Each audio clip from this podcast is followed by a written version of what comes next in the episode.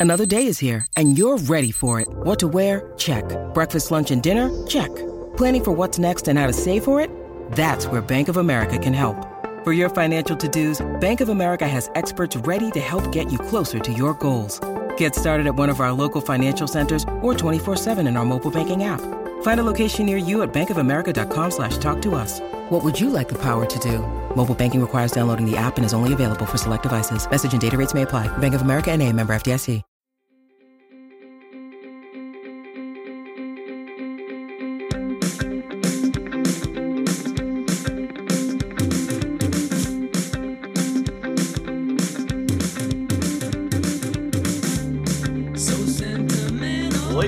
Boys and girls, welcome back to Basketball Conference, the ACC Football Podcast. My name is Joey Weaver. He is Mike McDaniel. Mike, week five is in the books. It was a complete and total mess for both of our teams. Uh, we are both on the road playing road games. This is the first time we've done this in quite a while. Uh, first off, how are you doing? You ready to go? Ready to go. We had some audio issues initially, but so far so good here since we've hit record. And a couple minutes before that, we were chatting, and audio seems to be coming through better. So hang with us here tonight. It is the first road game the two of us have played in quite some time. Yeah, we uh, we apologize to be giving you guys an inauthentic basketball conference experience with um, good audio tonight. Apparently, it's it's not supposed to be this good. We know on this podcast, but uh, we'll we'll try to try to help uh, make sure that you guys can hear us at the, at the very least. So Mike, we got eight games that happened this weekend that we got to recap. Um, we will start with a place that we really, I didn't really think that we were going to be starting out. Um, number one, Clemson 21, North Carolina 20. Uh, Mike, in a game that was way, way closer than either of us ever thought it was going to be. And I, I don't even really know how this happened. And I don't know if you do either, but like this game was it was weird and uncomfortable and, and like clemson just could never quite pull away. North carolina scores a touchdown late i think with about a minute 15 to go. They go for two. You and i agree. We like the decision to go for two. We did not like the play call going for two. And clemson survives. Um, overall not not the best day for clemson's offense not really the best day for clemson's defense. Um, I mean, this was a, a strong performance from North Carolina. They almost got it done here, beating Clemson at home, but the Tigers survived, Mike. This is this was a very weird game. Uh, you look up and it's like, wow, Clemson, why are you in a really tight game with North Carolina? It's like, hey, Clemson, is North Carolina even any good? Mm-hmm. Like, we didn't really know, Joey, right? Like, we talked about North Carolina the recap show last week, we talked about during the mailbag. Like, we don't really know what North Carolina is right now. And it's kind of been, uh, you know, you ratchet it up to the fact that, hey, off the bat, they beat a bad South Carolina team, a team that I don't think is very good. They beat a Miami team that doesn't appear to be all that good. Uh, they lose to and now five and zero oh undefeated Wake. They lose to App State as well, and you're like, well, you know what? Maybe Wake Forest and App State really aren't all that bad. Maybe they're two better teams on North Carolina's schedule, and maybe North Carolina's beating the teams they should, and maybe they're losing to the teams they should. So like, how good or bad are they in year one under Mack Brown? We really don't know. Just a little bit of inconsistency off the bat. And then all of a sudden, North Carolina's hanging with Clemson at home. And I'm wondering, well, does this say more about North Carolina or does it say more about Clemson? Like, Joey, let's call it what it is. Clemson has not looked all that sharp. This has been now a two or three week thing. Like, they didn't look they, they looked great in week one against Georgia Tech, but as we'll talk about a little bit later, it seems like everybody looks good against Georgia Tech right now. Um, you know they have a game against texas a&m where they didn't play their best football and they found a way to get it done. They were pretty suffocating defensively in that game. Uh, kellen mond really couldn't get much going. And it's just been kind of an uneven show here for clemson now as they move to 5 and 0 on the year after this victory over north carolina. I I really don't know. I mean, Syracuse is bad, so you chalk that up to okay, well, good on you for beating a bad Syracuse team. You blow the doors off Charlotte. Then you get into this weird game with North Carolina, and Clemson has one of these that they play every year, Joey. And maybe this is the one, and this is the one to wake them up. But so far, the thing that's been most troubling for me about Clemson's offense is that they really haven't been able to have the firepower to pull away from teams. I, I know that's a really strange thing to say, but like Trevor Lawrence, yeah. you know, despite Clemson looking okay on offense to date, like Trevor Lawrence hasn't looked all that good. and it's all relative, right? Because he's still a good quarterback, and he's he goes 18 of 30 on Saturday for a touchdown pass. So it's not like the worst numbers in the world. He completed almost two thirds of his passes, but in the short to intermediate passing game for Clemson right now is just a real work in progress. And the running game, for as good as Travis Etienne was off the bat for Clemson this year, like he's been kind of quiet here the last few weeks. So I'm not really sure what to think of this Clemson offense right now. Obviously, the defense is, you know, replacing talent up front in the front seven that we talked about. Maybe it's the one game all year that Clemson, you know, you look at Clemson, you're like, all right, well, they played, they play and survive in a tight one. And then you look on the other side of North Carolina and look, wholeheartedly believe that they should have gone for two there at the end. In my opinion, you're North Carolina, you're significantly deficient talent wise to Clemson, and you find yourself in the game at home. Don't extend the game to overtime. Like, in my opinion, the talent is most likely going to win out if you get to those extra periods, right? Um, I'm all for going for it and going for the win on one play running a speed option to the short side of the field that, by the way, Brent Venables turned to Dabo Swinney. Uh, that we found out after the game, turned to Dabo Swinney on the sideline. He said, We're probably getting a speed option to the short side here. He knew it was coming. And Clemson has so much speed defensively laterally that I really didn't understand that decision. Uh, not just to go for it, I was cool with that, but the actual play call, I was not good with at all. Um, I think you either put the ball in the air there or you run something to the wide side of the field just really didn't understand the play call, but good for North Carolina to stick with it here. Clemson, they got some questions they need to answer, but like, who are they going to lose to on their schedule? Like, I, it's just, it's a weak conference right now, Joey. We could have undefeated Clemson not really tested until the ACC championship game. Even then, I'm not even really sure if they're going to be tested. We'll talk about Virginia here in a second, who has to be the favorite um, in the Coastal. I, I don't think they're pushing Clemson either. By the way, um, it's they're a good team. There's some talent deficiency there as well as we saw in the second half against Notre Dame. So I, I don't know. Eh, good game for North Carolina. Way to stick with it. Clemson, get it together, man. On offense, you gotta you gotta figure it out and start pulling away from teams and looking a bit more decisive here. Yeah, Clemson really looking very vulnerable times here in the early going. I, I'm with you. I, I, am not at all sure what to make of North Carolina at this point, and it's it's really weird that we're five games into the year. I mean, we're almost almost halfway through the season, and we're sitting here saying this about North Carolina. It's like they're two and three, and they've looked really good at times, and they almost knocked off Clemson, and they you know they got beat by App State and Wake and all this stuff. I think one of the most telling things that we should probably note about North Carolina is that they've got three losses so far. Mike, do you know the combined record of the teams that North Carolina has lost to this year? Uh, they're undefeated. 14 and 0. Yep. Clemson, Wake Forest, and App State are 5 and 0, 5 and 0, and 4 and 0 respectively. So, yeah, North Carolina's lost 3 times and I it, I mean, it seems like it's a pretty good group of teams they've lost to. So, how much does that mean? I don't necessarily know. Um, yeah, this is a weird spot for North Carolina to be in, and it's it's great that they got as close as they did to knocking this this Clemson team off. I mean, it's again, I think North Carolina is way better at this point than I really thought they were going to be in year one and under a new coaching staff after back to back three and nine years, right? Like, that's a, it's a really good showing for them. Clemson, on the other hand, like you mentioned, I mean, they've this feels like this feels like Dabo's like driving a golf cart.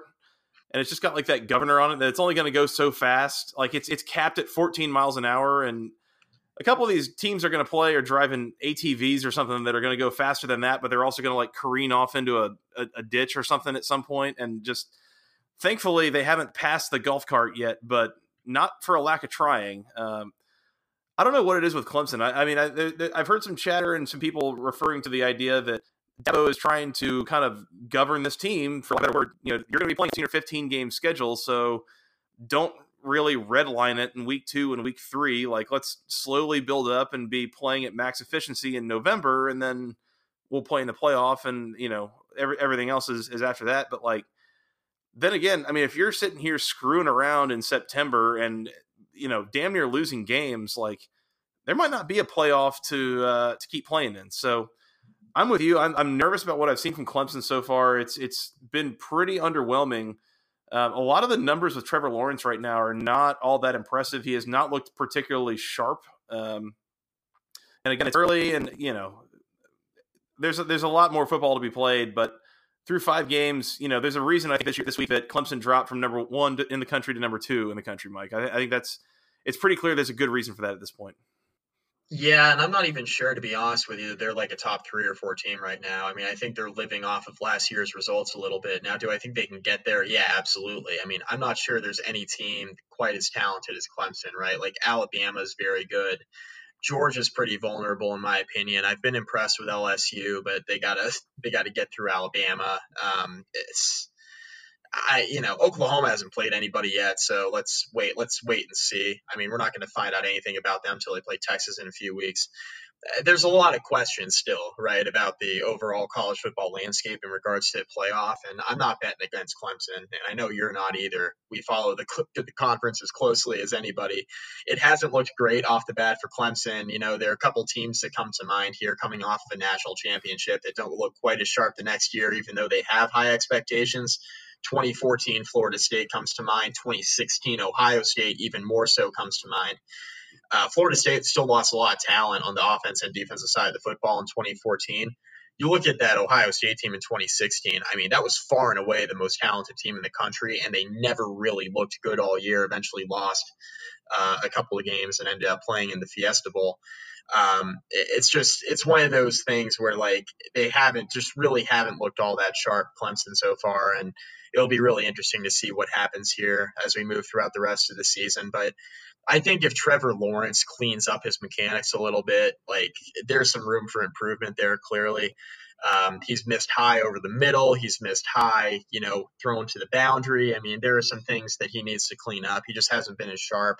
And I think if he cleans those things up, it's one of those situations where Clemson can all of a sudden have that offense humming pretty quickly. And we're talking about them being a national power um, and, and a team that, you know, essentially can't be stopped on offense. And if we're talking about them in that context, they'll be right there in the playoff at year's end uh, no matter what happens throughout the rest of the season. I have a hard time seeing them lose throughout the rest of their schedule. Yeah, remaining schedule: Florida State at Louisville, Boston College, Wofford at NC State, Wake, South Carolina, at South Carolina. Excuse me.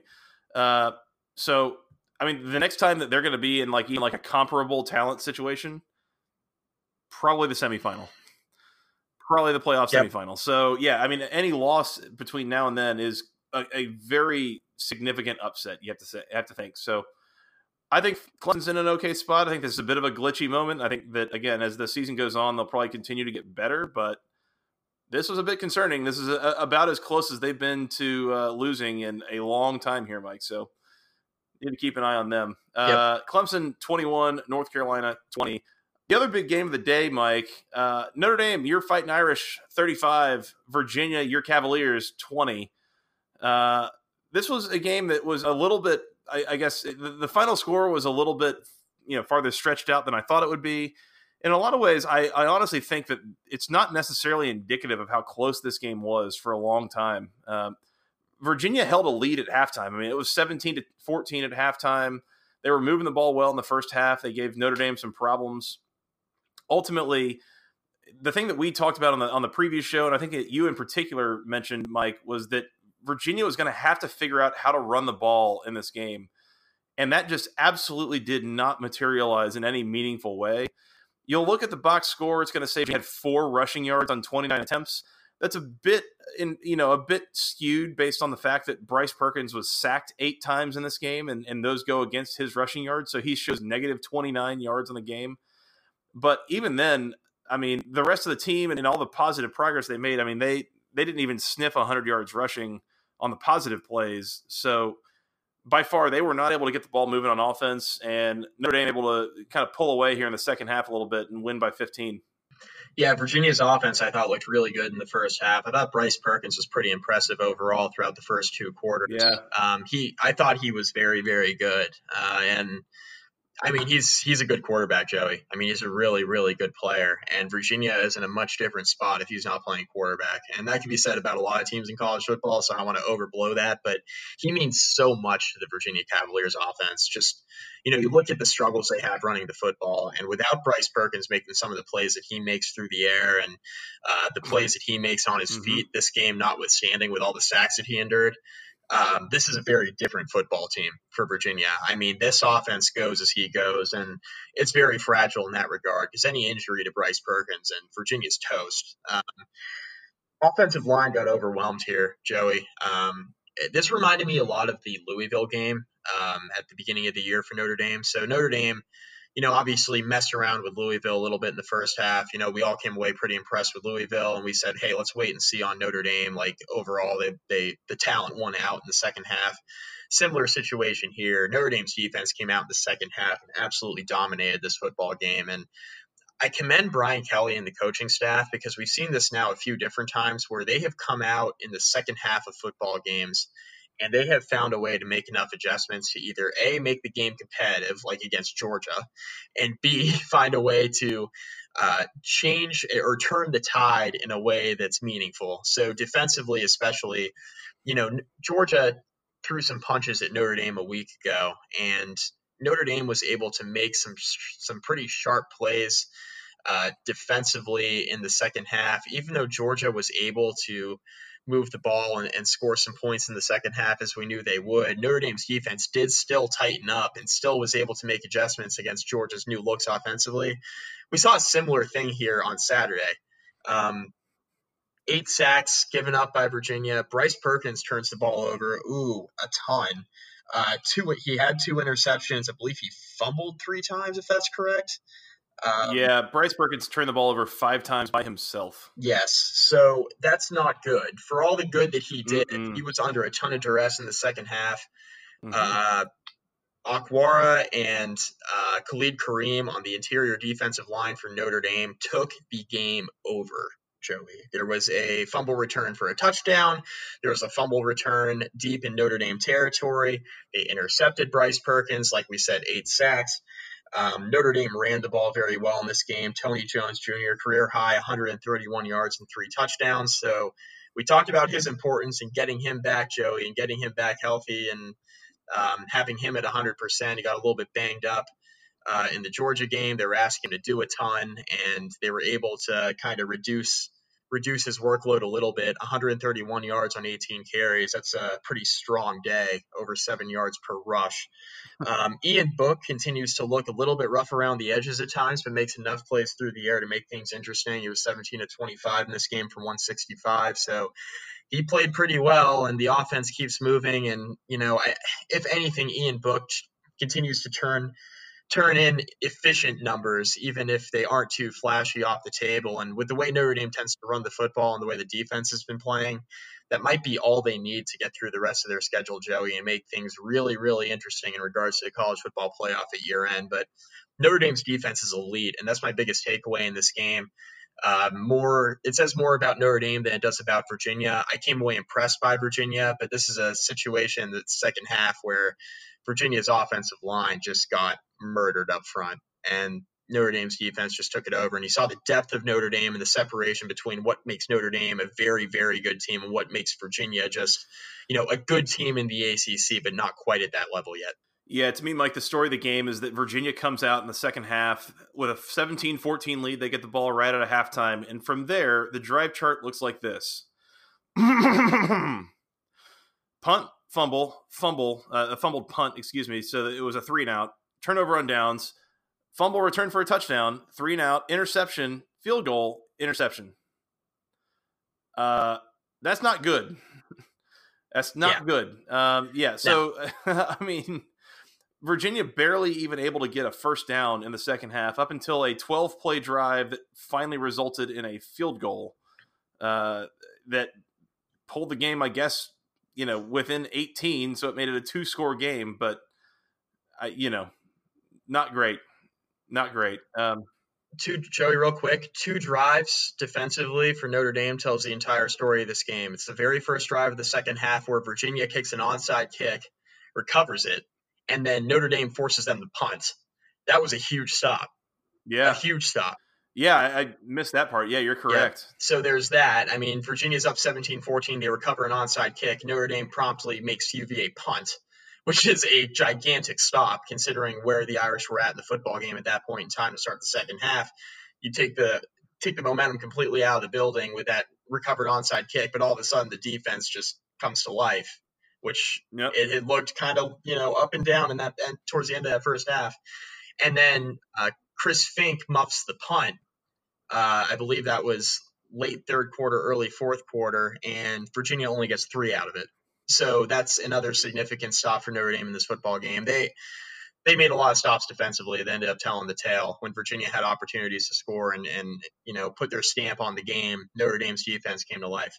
Yeah, I I will say I was impressed by Bryce Perkins' passing performance. I mean, I thought he played really well from a, in the passing game at the very least. But again, like you mentioned, I mean, just an outstanding defensive effort by Notre Dame and, and what they were able to do to bottle up that Virginia run game and, and really make them one dimensional and ultimately come away with a pretty comfortable win here in the second half. So, uh, good performance from the Irish. Um, I I thought it was a reasonably honorable performance from the Cavs. You know, they almost covered and and they you know they put a scare in Notre Dame and all this. You know, but it's it's clear here that just because Virginia is the favorite in the Coastal does not mean that they are some really major player on the national stage. And I think this is kind of what you saw here. So, uh, in any case, Notre Dame 35, Virginia 20.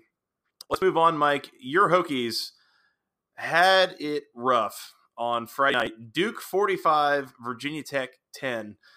I'm gonna I'm gonna throw out one thing here, uh, and then I'm just gonna let you go for a minute. Uh, we were texting back and forth Friday night. I don't even know that you were even able to watch this game, at least from a live perspective. But as we were texting, one of the things that I, I said to you and you agreed with was this feels like the kind of game that's going to get somebody fired at Virginia Tech. And that that really just seems to be the yep. case with kind of the way this all turned out. And to make it all worse, on Virginia Tech's home field, to do this in front of the home crowd was a disaster for the Hokies. It was a disaster. Um, on no planet is Duke 35 points better than Virginia Tech, except in 2019, where nothing mm-hmm. has gone right for Virginia Tech. Um, this is the fan base is pissed, Joey. The fan base is very, very, very mad online. Let's put it that way.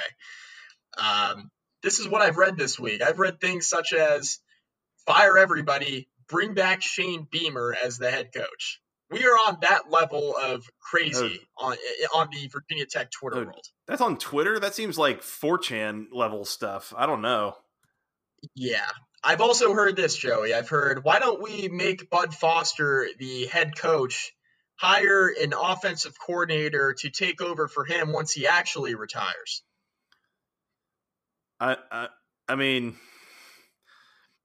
okay, sure. it ain't. Happening. There's happening. probably a reason that like, that guy is not the AD. Put it that way. Correct. There's a reason why. He, yes. There's also a reason why Foster's never been a head coach, right? like, there's reasons behind that that I won't get into on this particular podcast tonight. Um. Anyway. Mm-hmm. He's retiring at the end of the year. So Shane Beamer ain't coming back to Blacksburg. I don't know. Look, he's he's got this much head coaching experience. Zero. Like, if Virginia Tech is going to fire Fuente, I'm telling you what they're doing. They're hiring an experienced Power Five head coach. They're not going the group of five head coach route. They're not going a rising assistant route who's never been a head coach. They're turning the fucking sorry, they're turning the thing around. I'll edit that out. They're turning the thing around with somebody who's done this before. This isn't going to be the Shane Beamer, Bud Foster, Back to the Future revival story. Like that's not what this is going to be. Now back to the current the current team and the current staff. Um, Brad Cornelsen, uh, offensive coordinator, his days are numbered, Joey. Mm-hmm. His days are numbered. This ain't looking good. This ain't looking hot for Virginia Tech. Mike, can I can I jump in real um, quick? Please. We welcome you back here to the Virginia Tech Run Pass Balance Report as a team that is a oh, notably, notably bad rushing football team. Virginia Tech in this game, 20 passing attempts, 43 rushing attempts, Mike. They ran the ball more than twice than they tried to pass it for a team that we agree, once again, the strength of this team, A, decidedly not rushing the ball, B, decidedly the wide receiver corps. And the wide receiver is just not really allowed to touch the ball at all, which I guess is one way you could call your offense. There's so many things I disagree with from the offensive play calling perspective that I know a lot of Virginia Tech fans are going to agree with me on. Number one, we tend to run a lot of jet sweeps. Sometimes we run them with our tight ends, which, you know, call me crazy, but I think if you're going to run a jet sweep, you're going to want to do it with a wide receiver with some speed. I have seen James Mitchell, who is one of several tight ends that Virginia Tech uses on a regular basis, run jet sweeps on more than one occasion this year. That is unacceptable. That ain't going to do it, Chief. Ain't to do it. Um, Tre Turner, who's one of Virginia Tech's most athletic wide receivers, did not touch the football in this game. So, I mean, explain that to me. Uh, um, I got um, nothing. Okay, no problem. Um, oh, I'm I'm sorry, Joey. Tre Turner touched the ball once. It was on jet sweep, and he lost four yards. Um, yeah, not good. Virginia Tech's quarterback room. This is a quarterback room featuring Ryan Willis, a transfer brought in under Justin Fuente. He has been atrocious this year for the Hokies. He looked pretty good last year in relief of Josh Jackson. He's been really, really bad this year. He's battling a foot injury. I don't care. He looked bad before that. He ain't a fit for the offense. He's not a fit for what Brad Cornelsen wants to run. You think of when Virginia Tech's offense has been very good under Fuente. They've run the ball well with their quarterback, a la Jerod Evans. Um, Ryan Willis ain't that guy, Joey. He ain't that guy. And you know what's even more troubling? Yeah, you know what's even more troubling? They have two quarterbacks behind Ryan Willis, both Justin Fuente recruits. Number one, Hendon Hooker out of North Carolina. Number two, Quincy Patterson out of Chicago, Illinois. Quincy Patterson is an elite 11 quarterback who can't crack the top two on the depth chart quarterback. He's now in his second year with the second full year with the program. Uh, that's a problem. You ain't developing the quarterback room you are a quarterback guru, Justin Fuente and Brad Cornelsen. You guys are supposed to have it together with the quarterbacks. You have not developed either Hendon Hooker or Quincy Patterson enough to give the coaching staff any confidence that these guys are going to be able to perform on a regular basis. And that's why we haven't seen them much. With that being said, Joe, I mean, we, we, we saw we saw a little glimpse of both of those guys during this game. And in a weird way, like it, it's not like they you know set the offense on fire when they came in, but it seemed like there was at least a little bit more of a spark there than when Willis was in the game. Correct. Um, Hendon Hooker's like attempted a handful of passes over his entire career at Virginia Tech. Justin Fuente this morning said in the press conference uh, to preview Miami, he said, "Oh yeah, I'm comfortable with Hendon Hooker. He's made, you know, he's thrown the ball a lot, you know, when he's been in the game for Virginia Tech." Uh, False. Fact check. That is false. He does not throw the football when he comes in the game. Neither does Quincy Patterson, for that matter. So they haven't developed the quarterback room. They don't have a quarterback that's fit for the offense right now. And the ones that are fit for the offense aren't playing because they don't have any confidence in them. That's on the coaching staff, Joey. Um, I don't care what way you slice it. Now, let's back this up a step. Virginia Tech is playing with four seniors, now three, um, Tyrell Smith, he's an offensive lineman, special teams player. He's out for the year with patellar tendon injury. Virginia Tech entered the year with their four seniors. It was the least amount of seniors on any roster in college football. That's a fact. That's significant. They don't have any veteran leadership on this team. The guys who you would have counted on as veterans, like Eric Kumah, Chris Cunningham, Trevon Hill, they were all behavioral issues. They all transferred. They were all bad apples in the room, and they were all written about in Sports Illustrated before the season started. Like, you're cleaning up the cultural issues at Virginia Tech by cleaning out some of your seniors. Now you're down to four of them. One of them's a core special teams player. You really have like three seniors, and one of them's Reggie Floyd on defense, who's been very good. Um, outside of that, you don't have much. So that's a fact. Another fact: they have not run the ball well since 2011 that's that's a fact. Like they haven't had a running game since David Wilson, and that's really important to outline as well. That hasn't been fixed with the final years of Beamer, the new years of Fuente. Finally, Virginia Tech is starting two to three freshmen on the offensive line week in and week out, and they are not fully ready to play, and it shows. You ain't getting the running game going. You're not getting the passing game going it's ugly for Virginia Tech right now, but it's really easy to to slice up. Um, the fan base is really mad. I get it. Fuente's got a $15 million buyout. It has to get really, really bad for him to be fired. Um, do I think it's on the table? Yeah, sure. Do I think it's going to happen? No. Um, I think what's going to happen is Foster is going to be gone, obviously, at year end for retirement, which is probably for the best. You have uh, Brad Cornelsen, who's dead man walking as offensive coordinator. He's going to continue to call the plays for some reason. I don't know why. I think Virginia Tech's going to make a change from Cornelsen to Fuente as far as play calling is concerned, you're going to see it after the second bye week. Uh, in all likelihood, you're not going to see it on, uh, you know, this week heading to the Miami game. I do think you'll see Hendon Hooker more at quarterback. I think Ryan Willis is toast. I don't think he'll be playing a ton. Do I think Virginia Tech makes a bowl game now? Probably not. Do I think they still can? I sure, Like I don't I don't know, but it needs to get a lot better than what we saw on Friday night. They are not 35 points worse than Duke. That was absolutely embarrassing. The worst loss and probably it's the worst home loss since 1974. Um, there are a couple of troubling statistics that keep coming out of Justin Fuente. It's it's not good. Um, you know, obviously, first losing season since '92 last year, and then you just have your worst home loss since 1974 against a Duke team that I'm not even really sure is that good. So that's also a problem.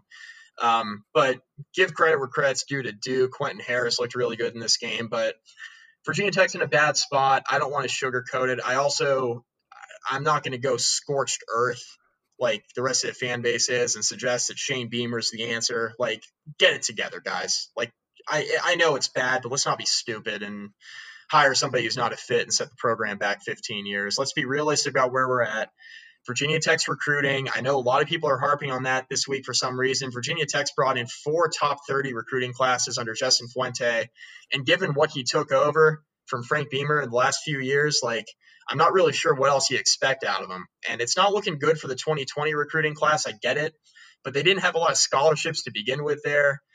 You know, I, I get that they've had their misses, especially at running back. You miss on Ricky Slade and Devyn Ford, two guys who are elite running back prospects who've gone to Penn State, and now you have trouble running the football. I get that's a problem. Offensive line, I, I get that it's been a problem, but they've recruited decently up front. Uh, the guys are just young there like they've done okay in a lot of position groups recruiting wise joey. It's going to be overblown now. I i don't know how much you blame fuente for recruiting. I would blame him for the development of the talent on the roster more than what they've brought in recruiting wise but that's just me. It's it's a mess in blacksburg. Fans are going crazy and that's that's my rant. I mean that was that was exactly what i was going to say though is like okay well great. Well fuente is recruited pretty well. I mean this is year four mike like the better part of this roster are guys that he's recruited. And so at some point, it doesn't matter what the rivals rankings and the 24 7 rankings say. If the results aren't there on the field and the players aren't all that talented and you're relying on transfers and blah, blah, blah, blah, like at some point you're not recruiting well, like, or, or you're not developing well or something, you know? So that's, yeah, that's kind of my issue there is, yeah. it, you know, the sites can say one thing, but the f- results in the field are ultimately what really matters. Yeah, I, I'm I'm with you there. My my whole point is you know, the Virginia Tech fan base right now on social media is going revisionist history saying Fuente's never recruited well. And that's not the case. He's recruited fine. They haven't developed the talent well. That's the biggest issue. It's not the recruiting, it's the talent. And 2020's recruiting class looks bad. It's the worst in the ACC right now. And that's a problem. And that's significant. But people are taking that piece of information and now they're reverting it back four years and saying Fuente's never recruited well at Virginia Tech, which Make is a false time. statement. He has not developed. He and his staff have not developed the talent they've recruited. And this re- this recruiting class in 2020, there's no excuse to have the worst class in the ACC when you're at a school like Virginia Tech. But at the same time, the classes that he's recruited before then have been fine. They've been top 30 classes. The bigger issue is that they're not developing the talent across the board, but especially in the quarterback room. So that's all I was getting at there. Yep, yep.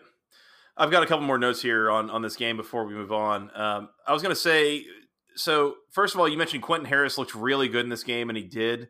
Um, 20 of 27 passing for 160 yards and two scores, plus 17 carries for 100 yards and a touchdown on the ground. He was, I thought he was pretty instrumental in keeping the chain moving for Duke, uh, kind of keeping the offense moving down the field. Duke really had a hard time getting going in this game. Uh, the first quarter or so, they, I mean, they were pretty, pretty bad on offense, just outright. Um, I mean, the first couple drives were three and outs. The second drive or the third drive, they had like one first down and then had a you know a quick punt. Um, really, where this whole thing seemed like it turned was early in the second quarter, where uh, Hendon Hooker comes in for Virginia Tech and there's a fumble. Duke recovers uh, on the 16 yard line. So it was a one play, 16 yard touchdown drive from there that started a run where the drive chart looked like this, Mike touchdown, touchdown, touchdown punt, field goal, touchdown, touchdown, touchdown. So there was one of the final what seven drives for Duke that didn't result in points, and only two of them that didn't result in a touchdown. Um, so once Duke really got it rolling, I mean, it just felt like I don't I don't know if Virginia Tech was kind of quitting on them or what, but um, this thing really kind of snowballed on on the Hokies pretty quickly. Only other note that I've got, and we talked a little bit about, oh yeah, this is Bud Foster's last year the thing I've started thinking about, and that, again, I, I texted you about, and we maybe want to keep an eye on a little bit is, I mean, Bud Foster's defense was not good last year. It's never really felt like it's been the same since Fuente took over for some reason or other. Call it what you will. I'm almost in a place right now where I think if I'm Justin Fuente, am I am I like doing myself, you know, more of a disservice by firing Bud Foster or by not firing Bud Foster? I mean, a guy like that who is such an institution in Blacksburg, he's been there for what, 23 years or something like that. I mean, he's already said, I'm done after this year. So are, are you really going to turn around and kick that guy out six games before he's done, anyways? Or are you going to keep living with the results that he's been giving you when, again, as, on some level, Fuente's job is getting less and less stable every week? You know, I don't know. It really feels like a damned if you do, damned if you don't kind of position for Fuente here. Yep, no doubt. And uh, there's a whole separate issue where there's a separation between you know the teams of old and and the new era. And you know they honored the 99 team that went to the national championship and lost to Florida State the Michael Vick team in 99 that put Virginia Tech football on the map.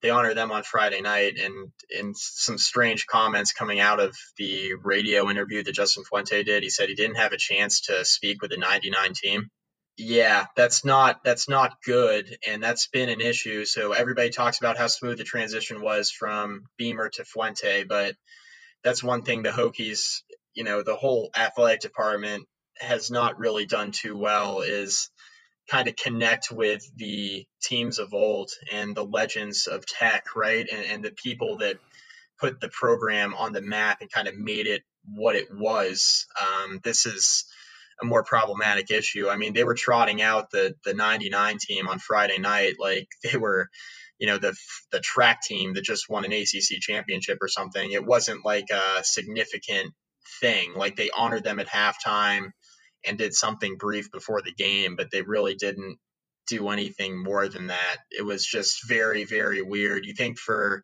a 20 year anniversary they'd do some sort of video montages or something. It just there's a disconnect in the athletic department, and uh, there's not enough focus on I think what's important right now, and so that's kind of a larger issue, but something I did want to just mention in passing. Yep.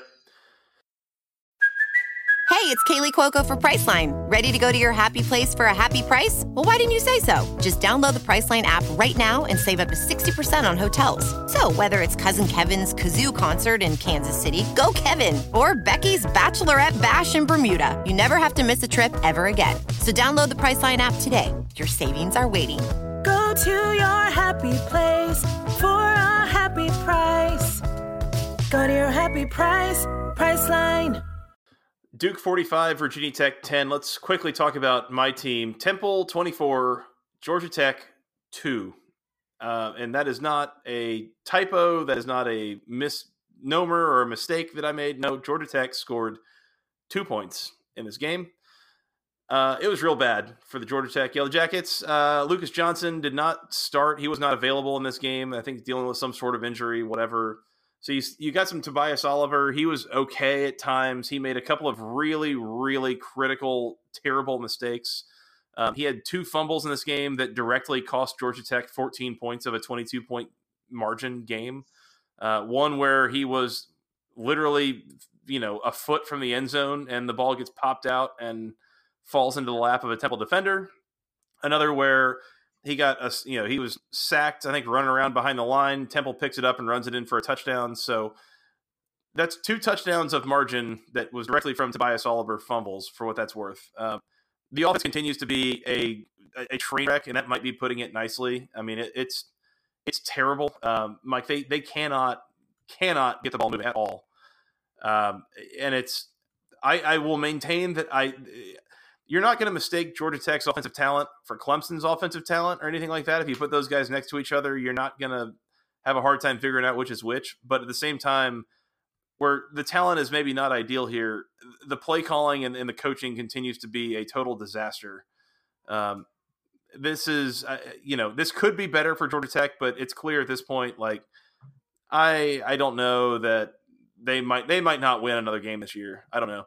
I, I, think the talent's there. I think it's possible, but I mean, defensively they're fine, and and I'll, I will maintain that as well. Is that defensively, I think they're they're almost like top forty in SM, uh, SP plus and defensive rankings, right? Like Anthony Russo was held, you know, to pretty questionable numbers in this game. They Temple did not have the easiest time getting the ball moving either. I mean, so much of their offense just came from a, a couple of short fields or whatever. So defensively, Georgia Tech looks just fine, but offensively, it, it's just it continues to be a total nightmare, and I don't see the light at the end of the tunnel for that.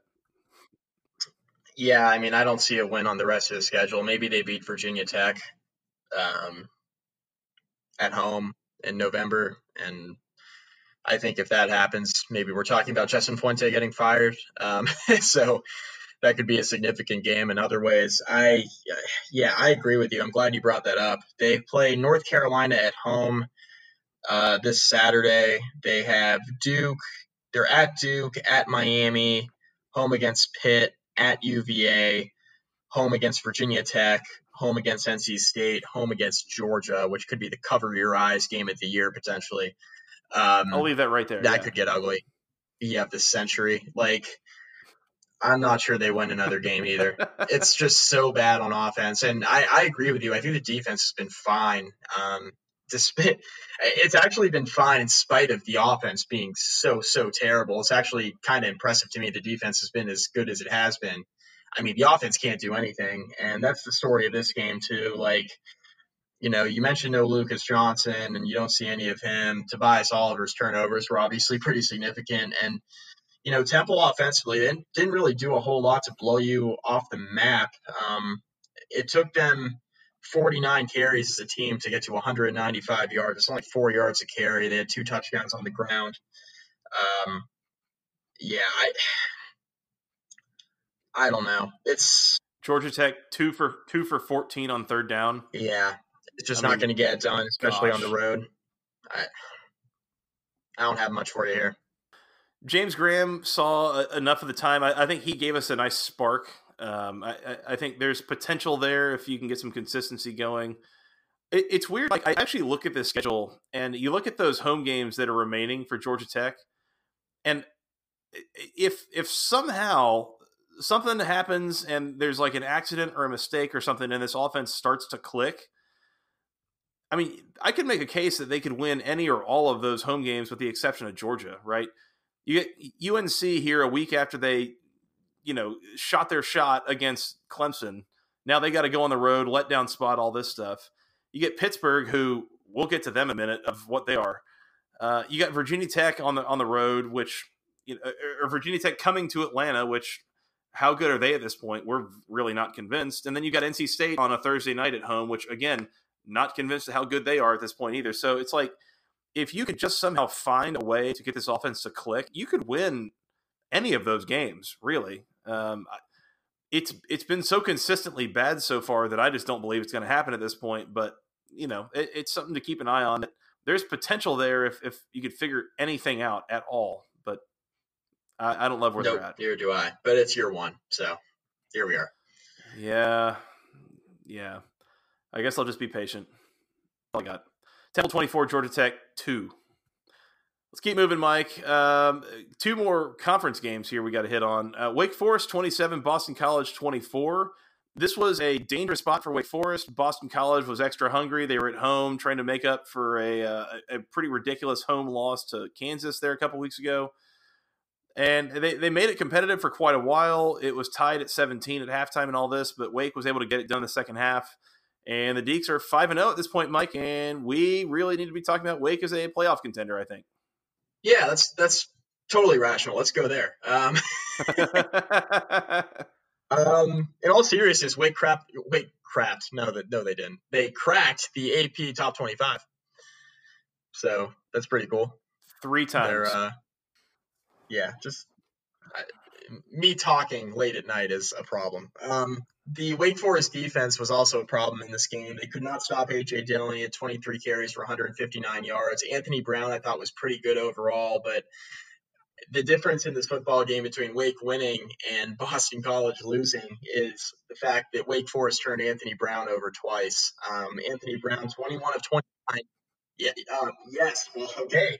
Yeah, three times, including a fumble. Um, if you talk about the the stat line for Anthony Brown 21 to 29, 265, two touchdowns. That's good. the two interceptions and a fumble aren't so good. So that's kind of where this game turned. And Wake Forest, to their credit, was able to hang in there offensively. Jamie Newman, another decent day, uh, 21 to 33, 243, two touchdowns. He did have that one interception, but Jamie Newman, more importantly, on the ground, had 102 yards rushing. So he was a pretty significant player in this football game, as he has been all year. He's been the best quarterback in the ACC, Joey. That's not an understatement. He's been, without a doubt, the best quarterback in the conference this year. That is that is not a hot take. That is just almost just facts. Um, nope. Yeah, this is, a, this is a good win for Wake Forest. Boston College, this is a bit of a rough one. Um, I don't know exactly how the rest of this season is going to go for the Eagles. Um, again, you gave we they got an extra win that we didn't think they were going to get. Like Tech won, and they just completely gave it back by losing to Kansas and losing this game. Boston College now at three and two. By the way, the Eagles rack up 533 yards in a game and lost. Um, that that's not my Boston College team. That's not mine. Um, I I don't know how that happens, but Boston College, you know, the rest of the way at Louisville, NC State, at Clemson, at Syracuse, Florida State, at Notre Dame, at Pittsburgh. What is that? Five road games of their final seven games, and most of those against teams that are playing them. Boston College may or may not to a bowl game at this point. I really got to think if Boston does not make a bowl game this year, that's got to be it for Addazio. That's got to be it. Like, man, I, am really disappointed in what this this Boston College team has has been so far this year. I, I I would like to think you're six or seven under Addazio that they would be better at this point. Yeah, I would think so too. And, you know, Dan Rubin was right when we previewed Boston College before the year. And he said, look, this is a team that's going to have to be carried by the offense. And he was 100% correct. I wasn't expecting the defense to be quite as bad as it is. Um, and that's what's most problematic about Boston College right now. They certainly have some winnable games on their schedule to get to six or seven wins. If they do that, they're more than likely going to keep Addazio because I don't really understand why you would fire him if he makes another bowl game. Like, who are you going to replace him with? Is my main question. And I, you know, I I don't know. It's we're going to have to see what happens with Boston College here down the stretch. They have certainly have some winnable games given what we've seen out of the rest of the ACC, but it does not look great defensively for the Eagles specifically, and that's the biggest problem I have with them right now. Mm-hmm. Yep. Boston College loses the game while outgaining the White Claw fence by 93 yards. Woof. Woof. Uh, Wake Forest 27, Dudes 24. We'll keep moving here, Mike. Florida State 31, NC State 13. This game got out of hand fairly quickly. It was 17 to 6 at halftime and only snowballed after that. Uh, this was a mess of a game for NC State. Matthew McKay gets pulled uh, as a starting quarterback. This was a non injury kind of situation. Bailey Hockman comes in, the Florida State transfer, as it turns out. 21 of 40, 208 and a score, but I, I mean, NC State, eh, they looked really good those first couple of games of the year. They really just seem to be reeling at this point. I this does not seem like it's going in the direction of the Wolfpack. Speaking of a team who's three and two, and I'm not sure it's going to make a bowl game, you could put NC State in that category as well. Um. They're not very good. Florida State, by the way, um, we've been tooting this horn for a little while now on the podcast. Like, there's potential here, Joey. There's there's some potential if they put it together for all four quarters. Alex Hornibrook got the start. James Blackman obviously hurt, didn't end up playing. Hornibrook 29 of 40 for 316 and three touchdowns, and he has been really good when he's played. Joey, that is something to monitor in Tallahassee. Um, and that's they have two good quarterbacks, which that's more than most ACC teams can say at this point. Uh, they have two good quarterbacks. Cam Akers uh, didn't get a ton of carries in this game. Uh, 17 carries for 83 yards, averaged almost five yards a carry there. That's pretty good, and a touchdown. Um, they threw the ball well, they ran the ball well, and they played very good defense against Bailey Hockman, who hey, of course they played good defense against Bailey Hockman. They know exactly what his strengths and weaknesses are. So good for Florida State. This was a very convincing win. This is the best they've looked from start to finish in a game this season. They put it together for all four quarters. Um, I know NC State's not very good, but for Florida State to overwhelm them athletically and put it together for all four quarters, I think is an encouraging sign for the Seminoles. It is pretty amazing to me to watch the contrast between Alex Hornibrook and James Blackman. Uh, Alex Hornibrook finishes this game with on the on the score sheet ten carries for negative forty yards. um, as NC State had eight sacks and 14 tackles for loss in this game. Um, it, it is very clear to me that Hornibrook is what he is, Blackman is what he is, and there's really just not a whole lot of anything that either of those guys have in common from a stylistic standpoint. Uh, Blackman far more athletic, far stronger arm, all this stuff.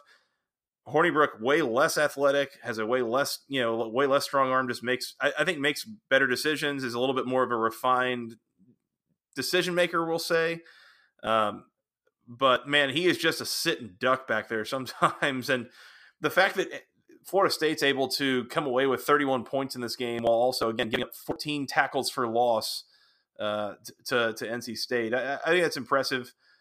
Hornibrook has this way of if he can kind of scoot out of the rush, he just very calmly finds someone down the sideline, and it just it works really well for Florida State, where they've got a whole bunch of receivers that if they can get the ball with a few steps of, of room, they can turn that into you know 15, 20 more yards uh, uh, of yards after the catch. So it's it's kind of strikingly different watching this offense with Blackman under center versus Hornibrook, but they're making it work. And uh, again, as you said, the, the potential's there for the Seminoles. It's just can they consistently put it together for four quarters, week after week, and seems like it's going okay for now. Um, that's a couple window, and uh, especially after a, a, really nice come from last week. But you know, we'll see if Florida State can get going. I don't really know.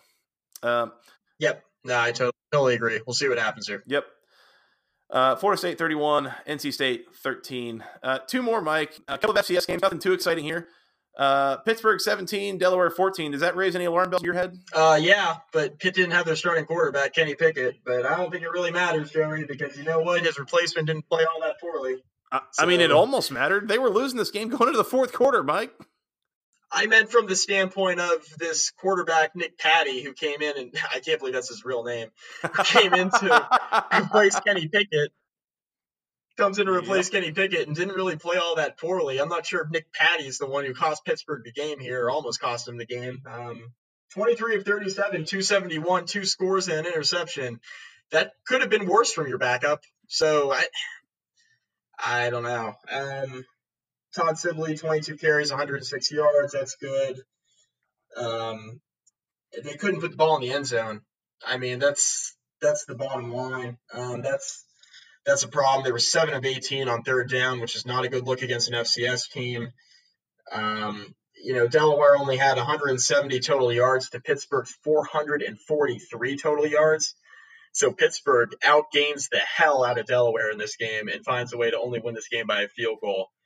You got to find a way to manufacture points anytime, but especially against an FCS school. Not a great look for Pittsburgh there. I, it's fine. It's a letdown spot. I, I don't know what Pitt is. They beat UCF. That was nice, but like, it's Delaware. They're in the FCS. What are you doing? I mean, granted, we did say this game would be close on the preview, so shout out us. But this is, man, not not great. Man, the the Pitt drive chart is a crime scene, Mike. It's keep in mind they they scored they scored points on three offensive drives, one of which was a field goal that came at the tail end of a 17 play, 73 yard drive right at the end of the first half. Um, there was a field goal kicked from the two yard line uh, to make sure they had a 10 7 lead going into halftime. But keep that in mind. This is Pitt's drive chart this entire game, Mike. Turnover on downs, punt, touchdown, punt, interception, field goal, fumble, miss field goal, punt, punt, touchdown, punt, end of game. Like what a complete complete mess. Um, and yeah, I mean Kenny Pickett hurt, I guess. Pat Narduzzi had some weird press conference comments about how hurt or not hurt Kenny uh, Kenny Pickett is or isn't.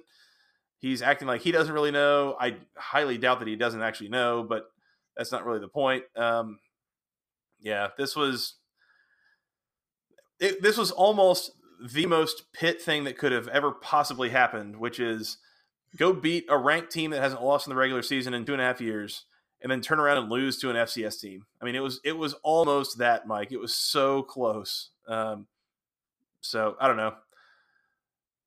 Pitt is what Pitt is, I guess, and just we just got to leave it at that. Yeah. Um, whatever. I mean, it's Pitt, Pitt 17, Delaware 14. That's it. That's all I got. I, I don't I'm think there's anything I'm else done to with here. Pittsburgh for now. I we'll try to figure out what they are next week. I just whatever. The ACC's in a great spot right now, Mike. Uh, last thing, Syracuse 41, Holy Cross 3. Oh, look, a team that handled their business this week. How about that? Every once in a while, you run into one. Tommy DeVito, good game. 19 to 31 for 269 and four scores. Uh, had a pick, but not a big deal. Um, Syracuse's defense holds Holy Cross to 138 yards of total offense, which that'll work. Um, this was a just a complete overwhelming effort from Syracuse, and this is really what we expected them to do. Yeah, Syracuse turned the ball over three times and still won by 38. So that tells you about all you need to know about how bad Holy Cross is. Yep. Yeah, not great. Um, all right. Syracuse 41, Holy Cross 3. Uh, Mike, you want to hand out some awards? Let's do it, man. We did not pre plan these awards whatsoever. So we're going to do this on the fly. We'll start with the Go ACC moment of the week since I know exactly where that's going. Uh, I believe it's the second quarter of Georgia Tech and Temple. Uh, Georgia Tech's offense finally gets something going. Tobias Oliver uh, with a little bit of a keeper, about a 15 yard run up the middle, and got into the end zone, except right before he gets there, defender pops the ball out. Temple's defender, it falls into a, the lap of a Temple defender, touchback, Temple ball. That was the closest that Georgia Tech ever got to scoring points in this game against Temple this weekend. And instead of scoring points, they turned the ball over. So go ACC at Georgia Tech and uh, Tobias Oliver in particular. Yeah, that wasn't great. No, it was not. Uh, so go ACC to that. Um, you tried award, Mike. I'm leaning towards Virginia's offense in the second half. Don't hate it. I figured you wouldn't. Uh, once again, Virginia's offense in the second half: uh, four plays punt, three plays fumble, three plays or three and out punt that was then fumbled by by Notre Dame. That turned into a turnover on downs, four plays, three plays fumble, return for a touchdown, three plays punt, three plays interception, twelve plays field goal, three plays interception. So they turn they turned the ball over like three or four times in the second half. Uh, they scored zero points, or excuse me, three points at a halftime. Virginia, you tried, you tried to uh, do anything that resembled offense in the second half, and really it was just offensive. They died. Yeah, they did. That's it. That's it. Um, all right. You tried, Virginia. Good on you. Uh, team of the week, Mike. Duke. You might need to help me here. Yeah, this is probably Duke. Kicking the snot out of Virginia Tech in their own building on national TV. I mean, that's that's a hell of a performance. I was I was wondering a little bit about North Carolina, but they didn't quite finish the drill. So yeah, I think Duke makes sense. Yeah, honorable mention for North Carolina. If they won, this is a slam dunk. The fact that they came within a point, I mean, you get an honorable mention for that. They were obviously very good. Um, we could have given an honorable mention you tried award also to Phil Longo's goal line play calling there on the two point conversion. oh yikes! Yeah, running speed option to the short side of the field. Turns out that doesn't work very well. But anyway, um, I think Duke is our team of the week for beating the snot out of Virginia Tech on national TV and making the entire country question how big of a fraud Justin Fuente is. So that's where we're at here. Yeah, I think so. Uh, and then conference player of the week, Mike. I was leaning towards Alex Hornibrook. Yep. Stepping in, starting, casual 29 of 40 for 316 and three scores. And, and Uh, uh, it was inconsistent at times. I mean, NC State's defense was uh, kind of making complete a complete disaster of Florida State's offensive line at times. But then again, who has not made a total disaster of them? So I thought it was a really, really good performance from Alex Hornibrook, especially stepping in as the the backup for an injured James Blackman. So I think he gets the uh, ACC Player of the Week here from us. He does, and one guy I want to mention whose stats didn't necessarily jump off the page, but I was really impressed with in the North Carolina Clemson game. I failed to bring this up when we were recapping the game because I was so focused, so hyper focused on Clemson. Is Chaz Surratt for North Carolina at linebacker? He had a sack. He had two tackles for loss. He led the team in total tackles with seven. He had three total tackles. He was living in the Clemson backfield. He had three different quarterback hurries. He had a couple passes defended as well. He was very good in that game for North Carolina and makes you wonder why he wasn't playing linebacker his entire tenure at North Carolina. Yeah. Wait, see, you just listed off a bunch of defensive stats. I thought Chaz Surratt was a quarterback. I know. Who would have thought? Well, perhaps he was. Perhaps he was, but no longer. Um, yeah. So, couple uh, we'll give co ACC players of the week to Alex Hornibrook and Chaz Surratt, offensive and defensive. How about that? With it. All right, there we go. All right, uh, Mike, that's all I got on week five. You uh, got anything else? You ready to get out of here? Nope. We'll go on, move on to the preview. Um, again, hopefully you all enjoyed this audio. I think it's going to come out okay. We'll find out, but oh, we'll find out. That's that's one way of putting it. Um, yeah. So we are going to get out of here. It's been a good week five. Um, we're going to come back and preview week six here shortly. Um, I think both of us will continue to be playing road games, which will have undeniably positive impacts on audio quality. So um, we, we appreciate those who really uh, really value that audio quality here. But in any case, we're going to get out of here. Um, until next time, you guys can reach us on Twitter. I am at FTRS Joey. He is at Mike McDaniel CFB, and together we're at BC Podcast ACC. You can send us an email with your questions, comments, concerns to the longest email address known to man, basketball conference podcast at gmail.com. Nailed it. Thank you. Uh, you can find us on iTunes, Google Podcasts, Spotify, Stitcher, Breaker, Anchor, Overcast, all those good places. Please go find us there uh, and uh, subscribe and rate and review and do all those good things. We really appreciate it. Uh, and Mike, more particularly, you want to tell them where they can find us on social medias? Facebook, facebook.com slash basketball conference rate review. Find all of our podcasts there, Joey. Please do. Please do. We appreciate those who have. Um, thank you so much for those who have downloaded this episode and who have shared us with your friends and all these good things. Uh, we really appreciate those who are helping us to build this audience uh, of the basketball conference family, we'll say. Mike, that's all I got. You ready to get out of here? On to whatever week comes up next. Week six. Six. Yes. Sace. Um, as soon as you get done counting the fingers on the first hand, the, the next one that comes up is six. So, um, analysis. Yeah, that, that's what people tune tune in here for. So we're gonna get out of here. We're gonna come back and preview week six, and uh, we'll do that soon. All right, man. All right. Well, until next time, for Mr. Mike McDaniel, I am Joey Weaver. Thank you guys so much for listening. We will talk to you again soon. And until then, go ACC.